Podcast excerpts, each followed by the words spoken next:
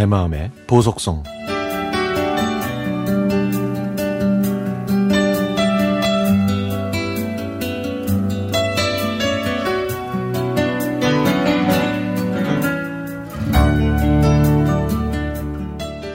6월 18일은 제 생일입니다.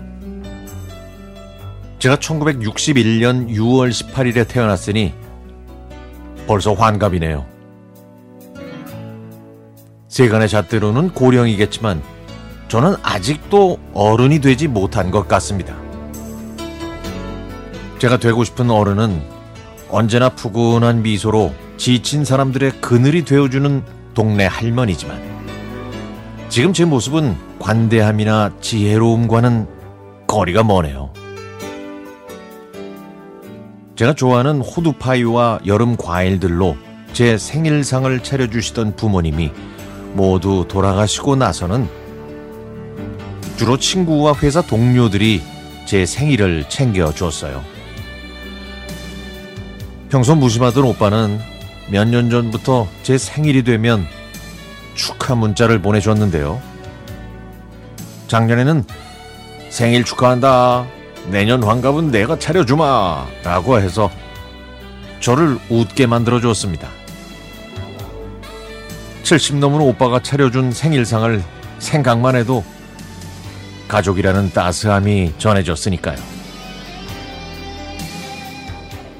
하지만 오빠는 그 약속을 지켜주지 못한 채 올 봄에 영원히 눈을 감았습니다.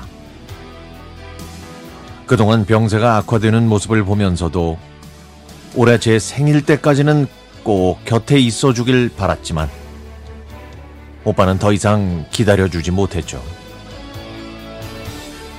부모님도 오빠도 한국인의 평균 수명보다 훨씬 짧은 70대 초반에 모두 암으로 세상을 떠나셨습니다.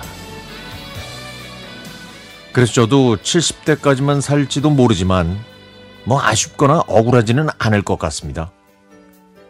60년 살면서 큰 병치레로 병원 신세를 진 적 없이 무난하게 살아왔으니까요. 저는 예순이 되기 몇 년 전에 예순 이후의 삶을 준비한다는 명분으로 은퇴를 감행했습니다. 곁에서 저를 지켜본 사람들은 6개월도 못 채우고 다시 일거리를 찾을 거라고 했죠.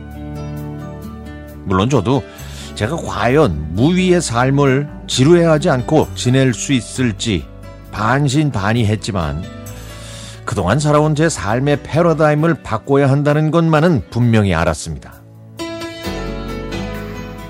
지난 3년 동안 돈은 좀 줄어들었지만 시간이 많아진 환경 속에서 단순해진 생활과 정신적인 자유로움, 지적 호기심의 충족 같은 변화된 삶이라는 무늬를 갖게 됐습니다. 그리고 앞으로 10년 동안 저는 우선 다양한 책들을 계속 읽고 싶습니다. 시공간을 초월한 좋은 친구들을 만날 수 있고 삶을 올바르게 살아가는 지혜를 알려주는 책이 얼마나 소중한지 늦게라도 알게 돼서 참으로 다행입니다. 또 매일 10분이라도 명상의 시간을 가져서 내 안에 나와 만나고 싶고요. 고요함이 가져다주는 평안과 관대함이 세상을 보다 순하고 선명하게 보여주는 것 같습니다. 이렇게 살면 10년 후 주름진 제 얼굴에는 자연스러운 미소를 가진 인자한 할머니가 되어 있지 않을까요?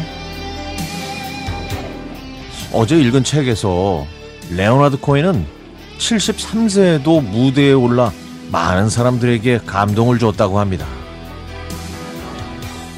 조만간 그의 삶에 관한 책을 한번 읽어보려고요. 하지만 그 전에 레오나드 코엔의 노래를 먼저 들어보고 싶네요.